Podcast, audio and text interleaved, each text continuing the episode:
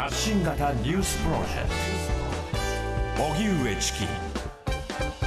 セッション発信型ニュースプロジェクト荻上チキセッション。荻内樹と。南部ひろみが生放送でお送りしています。ここからは特集メインセッション。今日のテーマはこちらです。Share the pain, share the hope, share the future. シリーズコロナ以後社会をどう設計していくかメインセッシディスカッションモード子ども家庭庁が発足。異次元の少子化対策をチェック。コロナ以後の社会をリスナーの皆さんと共に考えていく。シリーズコロナ以後社会をどう設計していくか。この企画はみんながみんなを支える社会を目指し企業や NPO 行政国際機関などとともに国内外さまざまな社会課題の解決に取り組む日本財団とのコラボレーションでお送りしています。今月1日子ども家庭庁が発足。子ども真ん中社会の実現を目指すため政府は子ども政策の司令塔として本格的にスタートしました。これに合わせ先月31日にまとめられた異次元の少子化対策のたたき台となる試案を発表しました。児童手当の所得制限撤廃や育児休業給付の引き上げ。保育サービスの利用拡大などを明記。しかし財源は明記されておらず今後内容をどのように実現するか議論するということです。そこで今日は少子化や家族政策がご専門の研究者の方とともに対策をチェックします。ではゲストご紹介してまいります。リモートでご出演いただきます。家族社会学がご専門立命館大学教授の筒井淳也さんです。よろしくお願いいたします。はい、よろしくお願いします。はい。お願いします。筒井さんは著書に結婚と家族のこれからなどがあり最新著書は数字のセンスを磨くデータの読み方生かし方があります。続きましてもう一方のゲスト家族社会学がご専門兵庫教育大学大学院准教授の永田夏樹さんです。よろしくお願いいたします。はい、よろしくお願いします。はい。お願いします。永田さんは著書に生涯未婚時代などがある一方強著で音楽が聴けなくなる日もあります。はいではまず筒井さんに伺っていきたいんですが子ども家庭庁が発足ということになりました。子ども家庭庁この省庁どういった役割を担うものとして出発するんでしょうか？はい、えっと、子ども家庭庁は、えっとですね、えーこれ、今までその内閣府、あるいはその厚生労働省で担当していた、えー子ども関係の政策ですよね。児童手当とか、うんうん。えー出産支援とか、保育とかですよね。まあこういったところを、えーまあ、児童虐待も含めて幅広く担当するという、えー部署になっております。うんで、えーまあ、いろいろこう、基本的には各省庁の調整役っていうふうな位置づけなんですけど、はいまあ、それなりにあの決定権もあり、えー改善を求める勧告権というのも与えられるっていうところがあるかなと思います。はい。うん永田さんこの子ども家庭庁の発足についてはどういうふうにお感じですか？はい、そうですね。あの、先ほどもちょっとありましたけど、やはり財源の問題どうするのかなっていう課題が、まあ、相変わらず明確でないっていうところは気になっているんですけれども、はいあの、子どもの居場所づくりをやるということがですね、あの、きちんと盛り込まれているところというのは評価できるかなと思います。うんまたこれまで省庁これまでの省庁ではできなかったことにもまあ取り組んでいく。では具体的にどうなっていくのかも見ていくことが必要なんですがまずは子ども政策のまあ試案たたき台というものがこう出されてきたのでえそのことについて考えてみたいと思います、はい。えー令和5年3月31日というペーパーがありまして、うん。子ども子育て政策の強化について括弧試案。えー次元の異なる少子化対策の実現に向けてというペーパーが出されました。まず筒井さんこのペーパーはどういった中身なんでしょうか？そうですね。今回の試案っていうのは、えー昨年末に年間出生数が80万人を割り込むという、そういう試算があ発表されて、はい。でそれを受けて岸田総理が年頭の会見で提起して異次元の少子化対策、まあ、こういったところに端を発しているんですけど、まあ、それを受けて、えー内閣官房がですね、うん。えー子ども家庭庁設立準備室を設置して、その中で、えー子ども政策の強化に関する関係府庁会議っていう、まあ、ちょっと長長い名前の会議なんですけど、これを開催して、はい。まあ有識者を集めて、えー報告をしてもらって、それを受けて、えっ、と、試案を基本的には作成しているっていう、そういう流れになっています。はい。うん、なるほど。そしてその試案に盛り込まれた、えーパッケージや理念というのはどういったものなんでしょうか？はい、えーある程度ですね、この先の、先ほど申した会議の中で指摘されたことを、えー総合的に盛り込んだ内容にはなっております。うん。で、えー代表的な理念というのは、えーまず若い世代の所得を増やすということ。はい。それから社会全体の構造意識を変えること。うん、うん。えーそれから全ての子育て世代を切れ目なく支援する。まあ、これだけだとちょっとまだぼんやりしてるんですけど、はい。この一つ目の、えー若い世代の所得を増やすっていうのが、えっ、と、一応その先ほどの関連省庁会議で指摘された内容にある程度基づいたものにもなってます。うん。例えばですね、第4回の会議、これ私も出席したんですけど、はい。えー明治大学の安藤先生という人工学で非常に有名な先生が、えー少子化対策と、えー子育て支援を、えー一緒にしてはならないっていう、そういう趣旨の資料を提出したんですよね。はえーっていうのは、その少子化対策は基本的には、あの日本の場合はやはりその結婚要因ですね、未婚か晩婚かっていう知見が、あの、が、すごく主要な要因になっているって知見がありますので、い。うん。まあ、ここにも一応配慮して、えー少子化対策が、まあ、すでに子供を持っているとか、あるいは持とうとしている夫婦をあんまりこう強く想定しすぎることに対して、えーそれだけだと足りないよっていうことで、えー指摘されたんですよね。うんまあ、こういった内容をある程度は、えー盛り込んであるのかなというふうに思います。うんうん、なるほど。そうすると例えば結婚しやすいかどうかというその社会の在り方ということとあの実際にその子供がいる人たちに対してどうやって育児環境をより整備していくのか、まあ、いろんな政策を同時に行っていくことが必要だと思うんですが永田さんはこの理念についてえどういうふうに評価されてますか？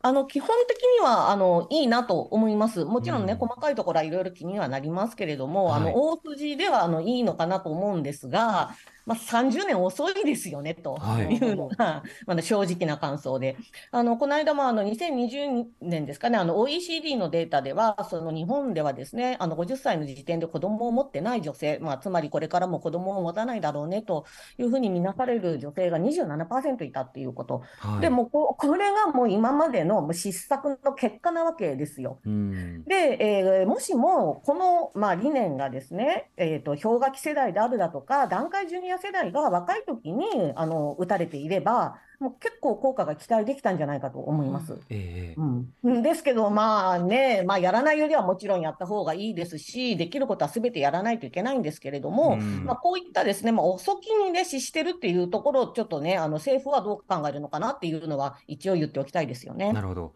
まず基本理念としては若い世代の所得を増やす。社会全体の構造意識を変える。すべての子育て世帯を切れ目なく支援するこれが実現されるということは、まあ、歓迎の内容ではあるわけですね、ただ具体的に何にどれだけ予算を割くのかというようなこととえ具体的に効果的な手段を打てるのかということと、うんうんあとはラストチャンスっていう言葉が今回あの子ども家庭庁のペーパーでは歌われてるんですけれどもラストチャンス。ラストチャンスという言葉がただそのラストチャンスのタイミングが2030年というふうになっていまして、はい。先日出演していただいたはい例えば柴田遥香、うん。あの研究者の柴田遥香さんは、あの2年後2年半後がもうラストチャンスって言ってたんですが、おっしゃってましたそれよりねさらに5年猶予があるうん経済になってるんですけど筒井さんはこのラストチャンスのタイミングはどう評価されますか？そうですね。あの、一番厳しい見方をすれば、あの、永田先生おっしゃってたように、もう、あの、遅、遅かったんですね。ラストチャンス終わったと。終わってます。あの、氷河期世代と、まあ、要するに、いわゆる団塊ジュニア世代が一番ボリュームが、あの人口のボリュームが高くて、えーここが、あの、実は出生率、そこを打ってるんですよね。うんその、あの、ちょうどその年代、年代ごとの出生率見た場合は、それが一番、あの、低かったんですよね。はい。で、えっと、ラストチャンスはまあ逃したんですけど、よりマシなことを目指さなきゃいけないということで、まだその出生、出生数が多く、あの、キープできて、キープできたっていうか、まあ、そこまで今ほど減ってないような世代に向けて、えーやらざるを得ない政策っていうのはあると思うんですよね。うんここをやらなきゃいけない。で、えっと、実はその、少子化対策って、こう、短期的にやれることと長期的にやれることっていうのは区分けしないといけないんですけど、はい。短期的にやれることっていうのは割合シンプルなんですね。まあ、うん例えば児童、児童手当の拡充とか、はい。えー子ども医療費の補助とか、あとは保育ですよね。それから育児休業制度の改定とか、まあこういったいわゆる子育て支援っていうのは短期的にやれる政策、あの、かなり多いですので、うん。今回の試案でも具体的に示されたのは、まさにその短期的にやれる子育て支援政策ですよね。はい。が、あの、かなり、えー強調されてたかなと思うんですけど、いわゆるその結婚できる環境、若い人、例えば所得が不安定な人どうするのかとか、まあ、そういったところは長期課題になるんですよね。ええでこれは、えっと、なかなか2、3年だと解決できなくて、えーそれこそ10年、20年かかるかもしれない課題になります。うん。でここも、あの、同時にもう、やっぱりやらざるを得ないので、えー粘り強く取り組むっていう。ただ、具体策は、あの、基本的には試案の中、あるいはその会見ですよね。ここでは、あの、言及されてなかったかなと思います。なるほど。ちなみにその長期的な案として具体的に効果がありそうなものというのはどういったものがあるんでしょうか？これは、あの、一つは、一つでは絶対無理だと思います。はいえっと、例えばですね、えー若年層の人がこう雇用を安定させるとか、えー賃金がそれなりに上がるっていうのは、えー特効薬があまりないんですよねう。ん。なので、組み合、いろんな政策を組み合組み合わせてやるしかないんですよね。うん。うん。えー例えばですね、まあ、正規雇用と非正規雇用の賃金格差の縮小とか、はい。えーあるいはその全体的な賃金アップとか、まあ、そういったことを思い切ってやる、やった場合に、おそらく副作用があのかなりきつくなるので、はい。例えば失業者が増えたりするんですよね。うんで。その場合に政府は、あの、どうやってそれを手当てしていくのかとか、もう本当にいろんな総合政策を組み合わせて、えー若年さ若年者雇用っていうのを安定させないといけないんですよね。うん。ちょっとこれは時間かかるので、短期課題としては捉えない方がいいのかなというふうに思います。なるほど。まあ、短期の課題と長期の課題、双方行っていくことが必要だという話ありました。この短期、長期という点では永田さん、どういった点に注目しますか？うーん、まあ、ほとんど同じ意見ですね。あのーまあ、なんていうのかな、ライフスタイルが多様になってきていて、はい。で、まあ、特に若い人たちというのは、まあ、例えば結婚の年齢にしてもですね、まあ、いろんな年齢で結婚しているっていうのが現状なわけですよ。うんですので、こう何か一つすれば、あの、ああのこう劇的に変化がね、あの期待できるっていうような、えーと、政策というのを、えーと、提案するのは多分難しいんだと思います。うんですので、まあ、長期的にしろ、短期的にしろ、まあ、様々なところでやれることをとにかくやっていくっていうことしかないっていうことになるんでしょうねと思いますね。なるほど。ここであのまた前提として筒井さんに伺っておきたいんですが、この少子化対策がそもそも必要なのはなぜなのか、あの子供が減っていくということ自体が必ずしも悪いことではないという話は以前伺ったんですけれども、この少子化対策の一体ターゲットというのはどこにあるんでしょうか？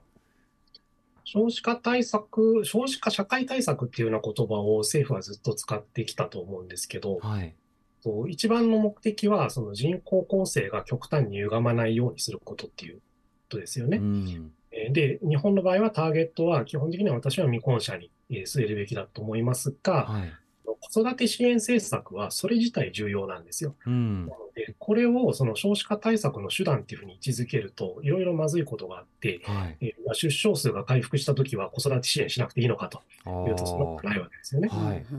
これは関係なく独立して持続的にやるべき、えー政策になるかなと思います。うん。はい。なるほど。そうしますと、その、まあ、少子社会になっていく過程の中で、一気になってしまうと社会のバランスが崩れるので、うん短期的にそれをケアしよう。で、現段階では結婚したいけれどもできないよっていう方がそれなりのボリュームいるので、その方々に、まあ、本会を果たせるようにというか、目的を果たせるように支援するのが、まあ、できることかなという格好になっています。この未婚者への支援という点で言うと、永田さんいかがですか？そうですね、未婚者への支援というのは、あの先ほどのお話もありましたけども、その子育て、まあ、少子化対策がまあ実質的には子育て支援の対策になっていて、うん。で、うん、私はちょっと不十分だなって思っていますよね。はい。やはりその若者であるだとか子育てというのを考えるっていうのは、このまあ国をどういうふうな、あるいは社会をどういうふうな未来を構想していくのか、どういうふうな世の中にしていこうかなって思っているかっていう、こう、なんか将来設計みたいなな部分もあるんだと思うんですよ。うんで、そういったところは、あの、まあ、ほとんどなくて、まあ、今まで通りの、あの、標準的な家族が、まあ、形成できるような、えー状況を、労働環境を中心に整えていきましょう。はいあるいは子どもの福祉政策などを充実させていきましょうというところに、まあ、なってしまっているっていうところ。えーそれは、あの、例えば多様な家族であるだとか、多様なライフスタイルというのを支えるっていうこととは、ちょっとやはりずれていきますので、そういう意味では、その若者の目線であるだとか、そもそも結婚しなきゃいけないのかっていうような前提自体が、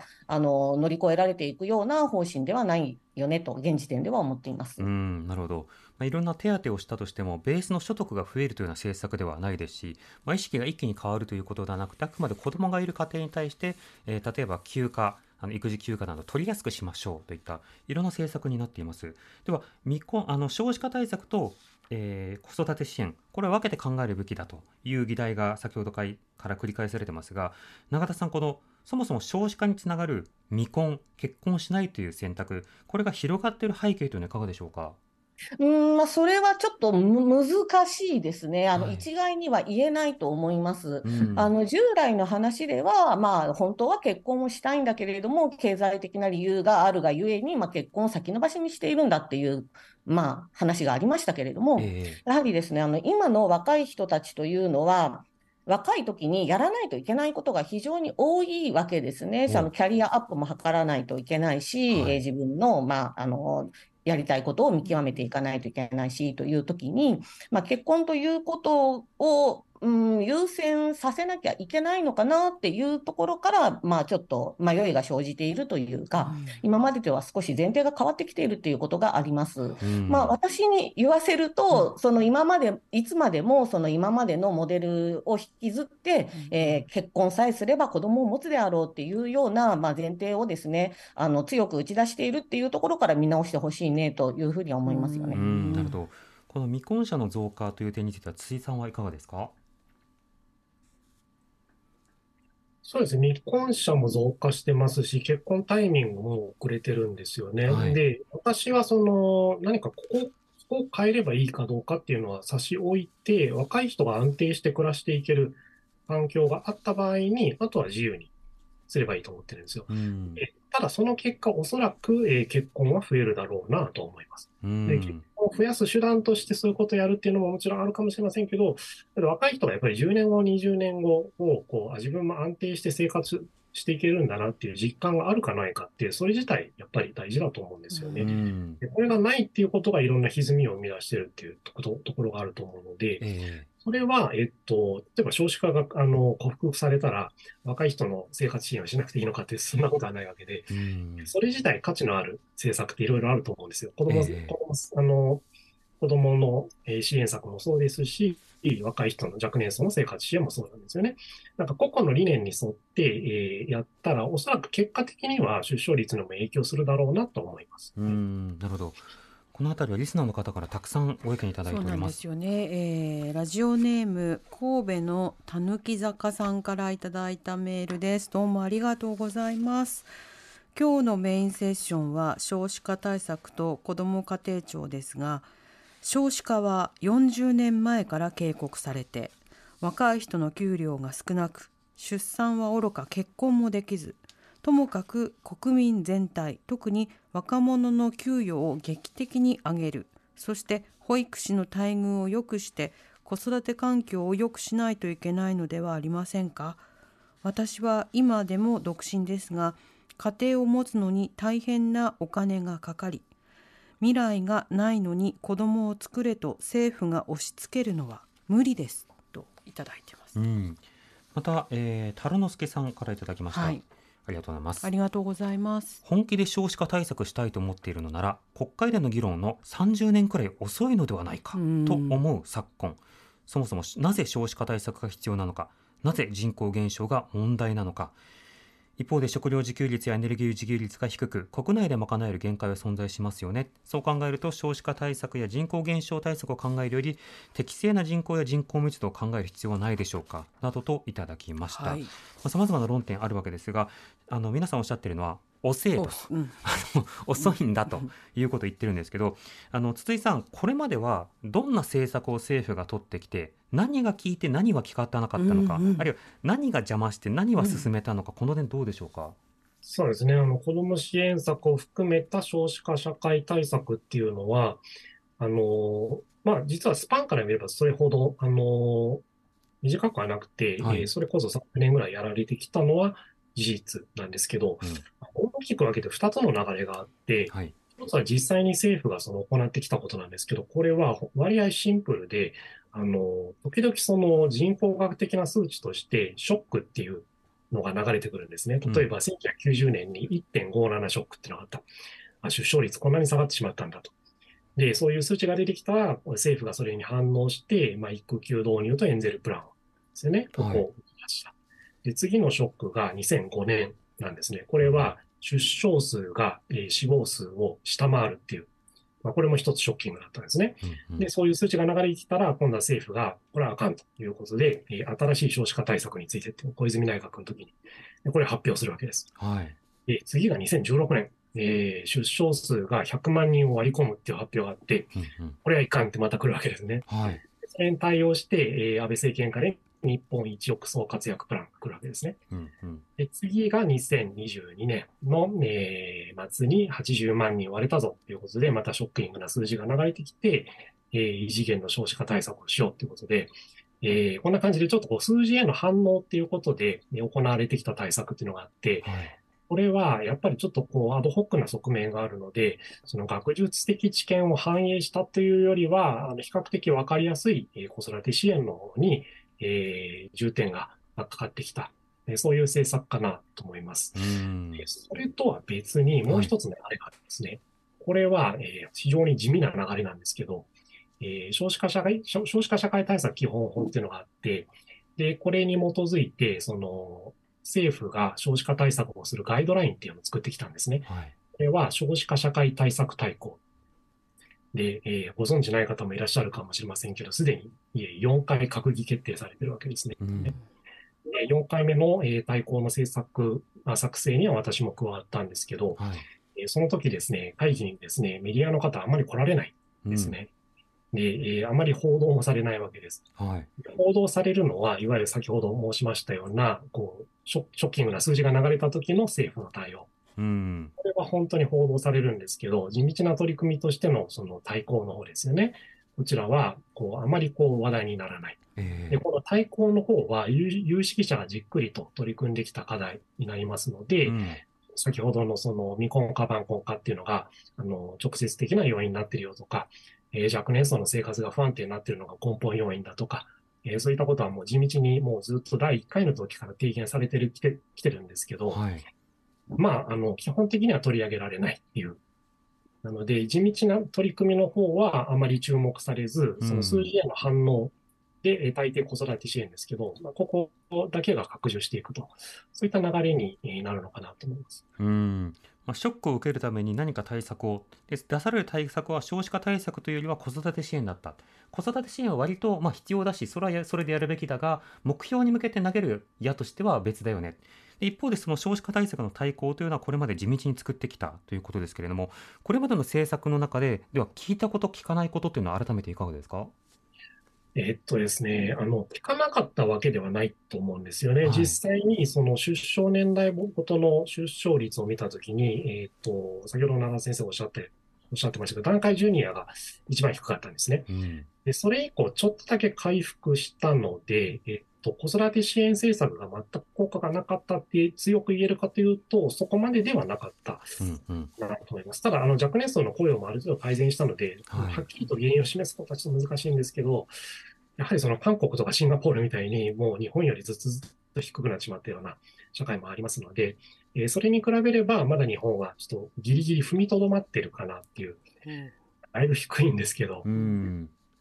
そういう見方もできるので、えーある程度、まあ、こうゼロ点ではないと思うんですよね。えただ、やはり先ほど申しましたように、有有識者がこう地道に主張してきた、その若年層の生活の不安定化っていうところは、まあ、あまり改善できてなかったかなというようなあ気がします。はい。うん長田さんはこれまでの少子化対策あるいは子育て支援の流れについて補足などはいかがですか？うん、やはり若い人に届いていないっていうことなんだと思うんですよえね。えその妊娠、出産とか子育ての話っていうのは、あのなんていうのかな、こう、ターゲットなになる世代がやっぱりあの絞られているので、例えば病気とか、あのえっと、失業とかっていうと、あのいろんな年代の人があの体験しうることなので、割とこう世論もこう、あのキープできるし、話を進めやすいんですけれども、ええ。妊娠とか出産に直接関わる人たちっていうのは、どうしても世代的に限られてくるから、こう人が入れ替わっていくわけなんですよね。うん。喉も過ぎればって言ったら、ちょっと言葉は悪いんですけれども、なので、この長期的な視野に立って、どういうふうな社会を作っていくといいのかとか、えーどういう制度があると、えーより効果が、あの感じられややすいのかっていうことがですね、この当事者目線でもなかなかあの議論がうまく作れなかったっていうところはあるのかなとは思います。うんまあ、ですので、まあ、ショックに対応した、まあ、ちょっとこう、インパクトのある中身はちょっと伴ってるのか、ちょっと若干首をかしげたくなるような、まあ、政策の方が、まあ、取り上げられ続けていて、ええまあ、長期的な地に足についた議論がなかなか、あの、うまくできてこなかったっていうことかなとは思いますよね。うんまた例えば賃上げとか、えーそれから雇用の安定という観点でいうとこの少子化とか子育てというものとは切り離されてそれもまた別個の経済政策として議論されていてこれも本当にもう何でしょうかね立場がそれぞれ違うというかまあ言葉選ばずに今地味猛量の世界というか、ん本当にその賃上げなどに対して抵抗する方も多くこれまでもいらっしゃったりしたわけですよね。そのあたりの複雑さというのも今の現状につながっているのかなと思います。今日はたくさんさらにメールいただいているので5時台に紹介していきたいと思います。TBS Radio 発信型ニュースプロジェクト荻上チキ荻上チキセッション。今日のメインセッションは子ども家庭庁が発足異次元の少子化対策をチェックということで、えーゲストは立命館大学産業社会学部教授の筒井淳也さん。兵庫教育大学大学院学校教育研究科准教授の永田夏樹さんとお送りをしております。お二人ともリモートでご出演いただいております。よろしくお願いいたします。よろしくお願いします。はい、お願いします。お願いします。はい、ではあの先ほど筒井さんの方から少し話がありましたが、えーアジア圏では日本以上に少子化になっている国もあります。ねはい一方で他の国で少子化対策いろいろやっていて、ちょっとこの辺は真似できるんじゃないかなとかこれちょっと羨ましいなとか、うんうんそんな議論も行われていたわけですよね。はいまあ、その前提としては各国ともにいろんな対策をしているということなんですが鈴井さん前提としてこの、えー少子化少子化あるいはその少子社会になっていく過程というのは他の国でも起きている現象なんでしょうか？そうですね、あの、先進国の宿命みたいなところがあって、うん。えー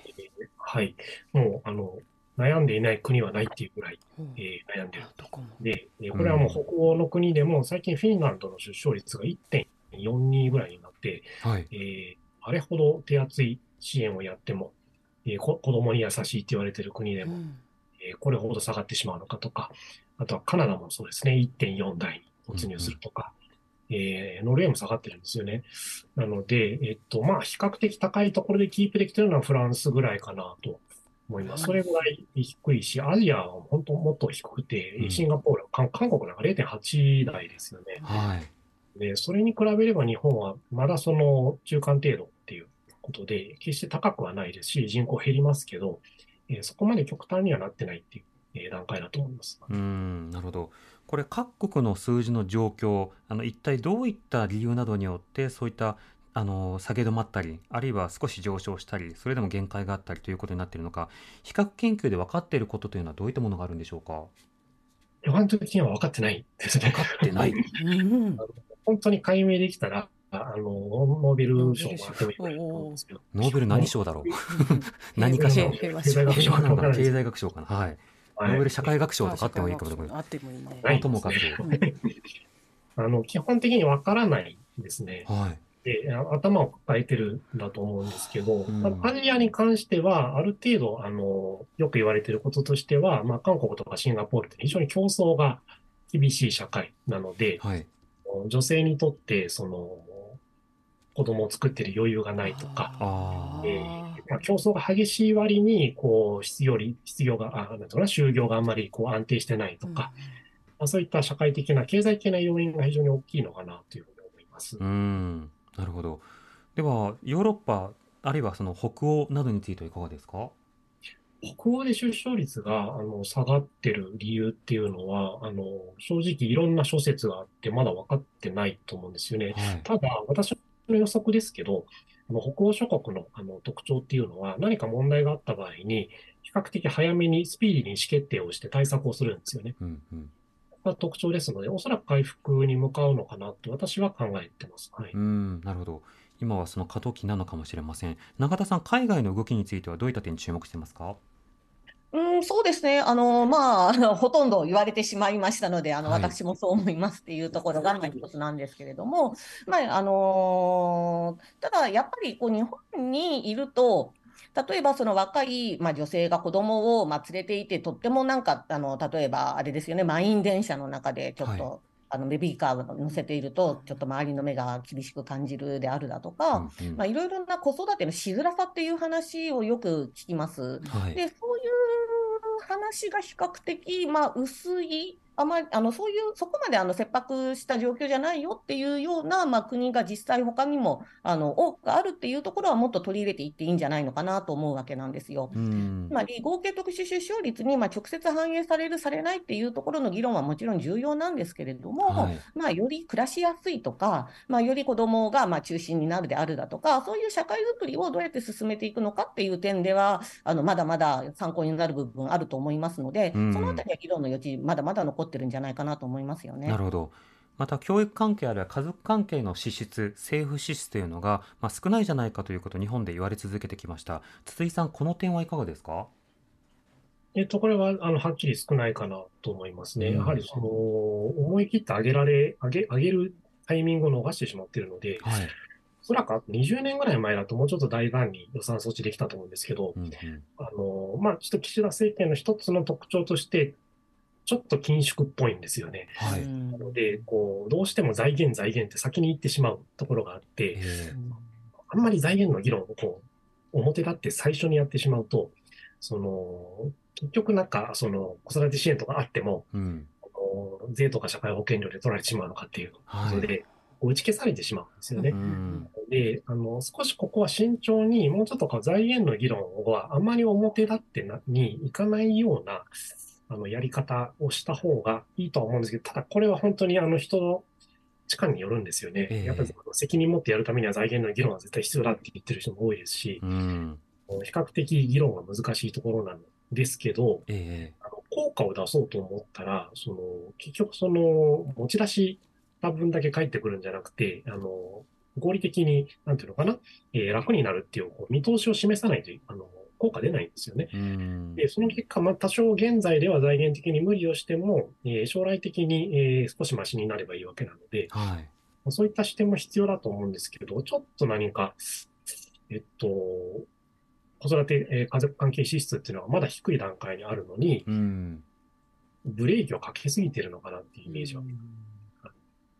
うん、そうですね。あの具体的にもっと対 GDP 比でも支出を増やすことができるじゃないか。まあ、その時に財源論というのが出てくるんですけど、財源論そのものは重要だと思うんですが、税とそれから社会保険とか取るっていう以外にも、例えば国債にしますので、今はその話は後でいいですとか、そうしたの切り方というのは当然あるんだけども、なかなかそれらは選択肢として使われにくいというところがあるわけですが、この点については改めて筒井さんいかがですか？私は、えっと、個人的には国債でいいかなですね。えー社会保険料ずーっと上がってきて、手取り収入がにをこう圧縮する要因になってるんですよね。うん、うん。で、これが、その、実感されるレベルになってきてるということですよね。えしかも社会保険料は若い人にも当然かかってくるわけなので、私はその一時的に今、その国債で、えーまだ国債なんとかあの、はけると思うんですよ。えうん。ただ、ここはやっぱり経済学者の意見と当然聞かなきゃいけないんですけど、ええあの財源の私はちょっとまだ甘いところがあるんですけど、ね個人的にはやっぱり負担、財源論、負担論を表立って出しちゃうと、せっかくの政策の効果が薄れてしまう。で、そこは慎重にあるべきだっていう意見ではあります。はい。うんまあ、このあたりそのメッセージ性なども含めて、まあ、しっかりと予算措置をするということそしてそのあたりの負担を軽減するということそしてそれは将来世代のためにもなるという点から考えると、国債という手段はまあ最も適しているように私は思うのですが他の方々にはそれぞれあの意見を、はい。あ、すいません。あのね、地方の地方公共団体の目から見ると、やっぱり財源がしっかり確保できてるっていうの大事なんですよね。うん。国政の,、まあ、あの観点からいくとあの、少しちょっとふんわりしてしまうかもしれないんですけれども、まあ、県とか市とかのレベルの視点から見てみると、やはり財あのしっかりと予算が確保されていると、それをなんというんですかね、あのモチベーションとして具体的に動くっていうことが可能になってくるので、ええ。財源の話はちょっとしっかり詰めた方がいいなというふうには思います。裏付けがあってなおかつ継続であるということ。えそれを地方やまあ国民など住民などがまあ信頼できるという点では透明性は必要だと。ただそれがす。ぐさまあの生活にこう跳ね返ってくるような増税とかになるとえ結局取られてんじゃんっていうことになったりするのでそのあたりのさじ加減配分というのは必要となりますね。リスナーの方から今日は他にも様々な意見いただいてます。はい、ご紹介します。ラジオネームメダカさん、どうもありがとうございます。育児中の働き方では小3まで時短勤務が取れるようにしてほしいです。現在小学校入学前まで時短勤務が取れる職場が多いですが小学校入学と同時に退職される方も多いです小1は、えー午後2時14時頃には下校かっこ早いと給食後下校でその後学童保育になりますが学童も夕方5時までのところもあり親の帰宅より早いです。また朝も時短勤務がないと子どもが鍵をかけて登校することになります。小3までは時短勤務ができると働きやすいですといただきました。柔軟な働き方ということですね、ラジオネーム神の相棒宗介さんありがとうございうます。ございます。少子化対策については結婚のハードルを下げるため選択的夫婦別姓や同性婚の導入をし、シングルの人や同性カップルでも子育てできる環境を整えることが必要だと思います、伝統的家族観を守り続けて少子化の歯止めがかからないのですから多様な家族を認めていくのいくしかないのではないでしょうか。家族の多様性を認めずできうる限りの対策を取らないのであれば異次元の少子化対策といっても言葉だけだとしか思えませんといただきました。続きましてラジオネームスネークさん。どうもありがとうございます。まず自分が今子供だったら生きやすい社会かどうか考えることが必要ではないかと思います。自分が胎児だとしたら乳幼児だとしたら保育園児小学生中学生高校生だとして今の医療や保育教育制度は自分の命を守りよりよく生きるために必要な支援をしてくれるのか子どもの目線から社会を見直すことで見えてくる問題があるかもしれません。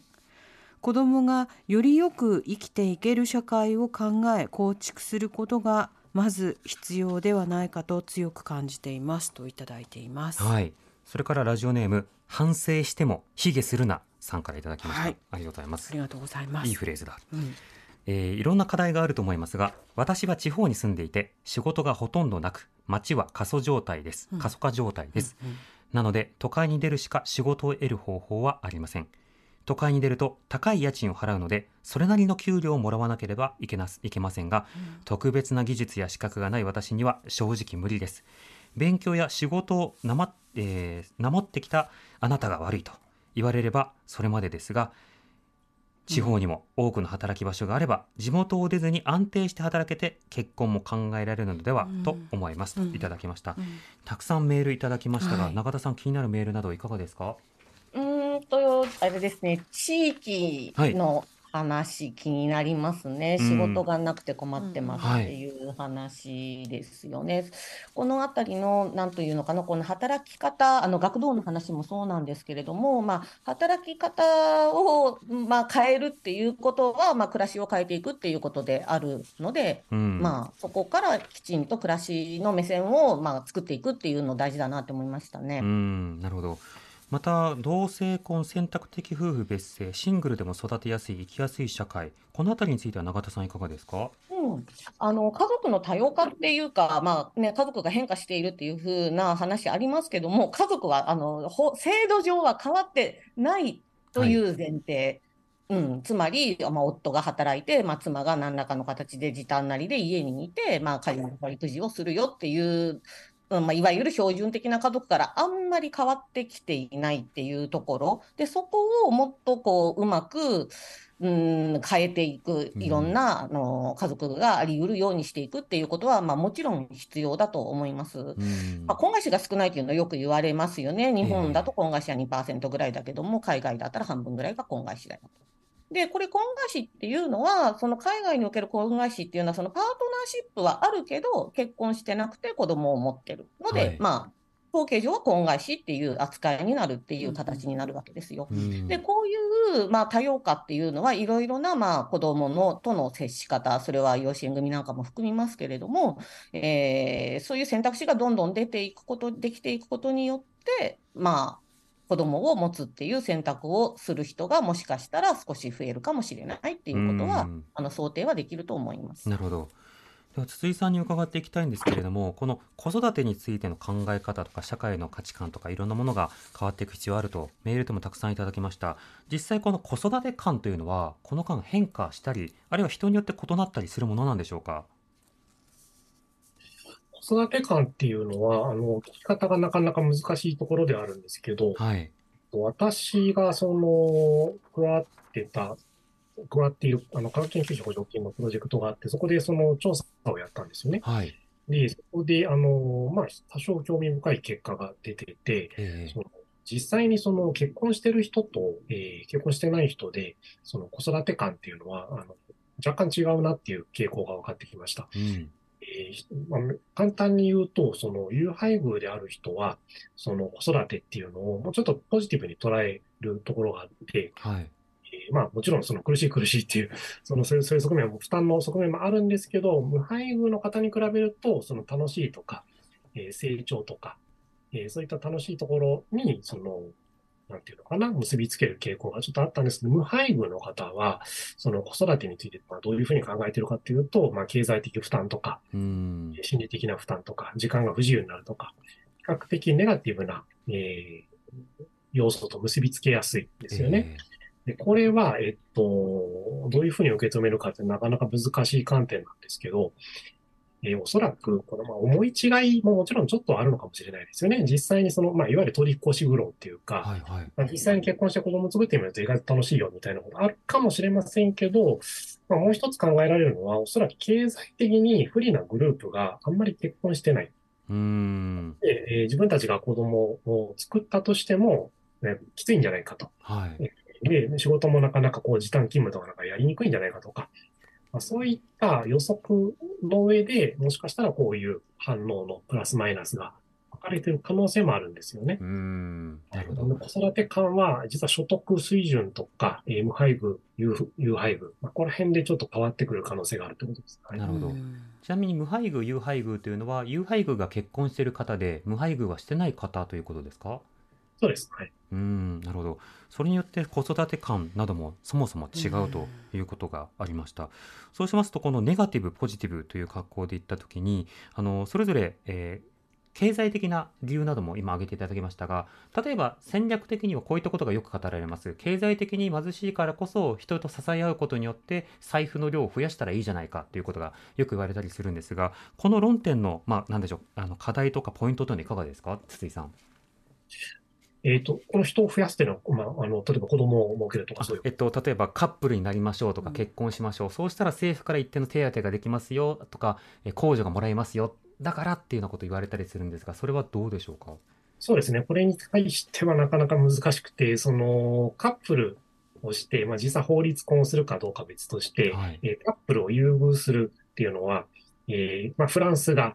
やってきてる。で、これはですね、その、いわゆるネータリストって言って、まあ、なんていうのかな、日本語にしにくいんですけど、まあ、出産優遇、優先主義みたいなのがあって、はいものすごく強烈に子供を増やすっていう理念を、まあ、100年ぐらい続けてるんですよね。はいそういったところだと、その国民的な合意が作りやすいんだと思うんですようね。んなので、カップルを作って子供を作れば、もう、あの、税制優遇、例えば N 分 N 乗って話がありましたけど、はいはいこういったことをやっても、それほどその国民的なその反対というのは起こりにくいと思うんですよね。うんただ、日本の場合は、そういったその意識の同情っていうのがあるのかというと、まあ、基本的には、まあ、そこまでないと思うんですよね。基本的には、まあ、ドイツと日本の特徴もそうなんですけど、まあ、出産優遇政策っていうのは、なんか批判的に見られることが多いですよね。うん。で合意を作るときに、ものすごく慎重にやらなければいけないんですよね。なるほど。結局はその国民全体が、まあ、どういったその社会を作ろうかっていう一環として少子化対策というのはあるわけなので、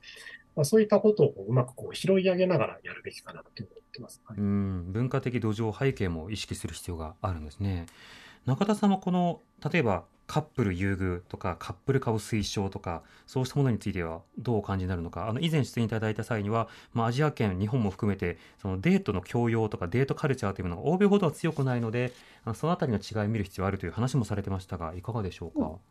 もちろんそれもありますね。で、まあ私はあまり賛成できないです。あの、カップルを作ることに対するサポートではなくて、やっぱり生まれた子供の人権とか、生まれた子供を助けるための、まあ、サポートであるっていう位置づけの方が多分筋がいいんだろうなと思いますようね。んなるほど、えーで、はい。で、まあ、ちょっともう一つですね、さっきのあの子育て間の話の有配偶、無配偶の話、ちょっと私、あの、一つ付け加えたいことありまして、はい、あの、教育の現場での知見としてはですね、その子供と接したことがある、あの、うんそういう教育経験を持つ、あの、生徒っていうのは、ちょっと子供に対してポジティブになるっていう効果があるんじゃないのかっていう議論があるんですよね。はい。ですので、あの、有配偶で子供を持ったことによって、子供と接してみて、ああ、楽しいなと思うように至ったっていう、そういう経路ももしかしたら、教育の効果っていうのももしかしてあるかもしれないなと思っていまして、うんで、まあ、それはもうミックスして、あの、申し上げると、やはりその小さい頃、小さい子供と接する機会というのを、まあ、若年層も持っていく。で、そうやってこう地域の中で、えっと、子供とか、まあ、若者がもう当たり前に暮らせるような環境というのを作っていくっていうことが、まあ、トータルでの暮らしやすさというものにつながっていって、まあ、最終的には子供も増えるかなっていう話になっていかないかなとは思いますよね。んというと今あの永田さんがおっしゃった明確に反対というのはフランスのようにその出世優遇主義これをじゃあ日本にインストールしようっていう考え方に反対ということですか？まあその通りですね。う。んなるほど。そうした中で、まあ、できる政策っていうものは結構シンプルに短期的に必要なものはあってしかもずっと訴え続けてきているという話がありました、まあ、子ども手当の拡充であるとか、まあ、保育の、まあ、拡充であるとかそしてさまざまな、えーち賃金などをこう上げていく、はい。ただ賃金などについては短期的には上がらないので、まあ、補助などをどういうふうに与えていくのかということになります。ただこの長期的な課題賃上げというところで今年の一歩目のところからうーんどこまで上がるのかなっていうことが注目されているところではありますが永田さんこの長期的な目線からの賃上げなどをベースとしたあの少子化対策などについてはいかがお感じですか？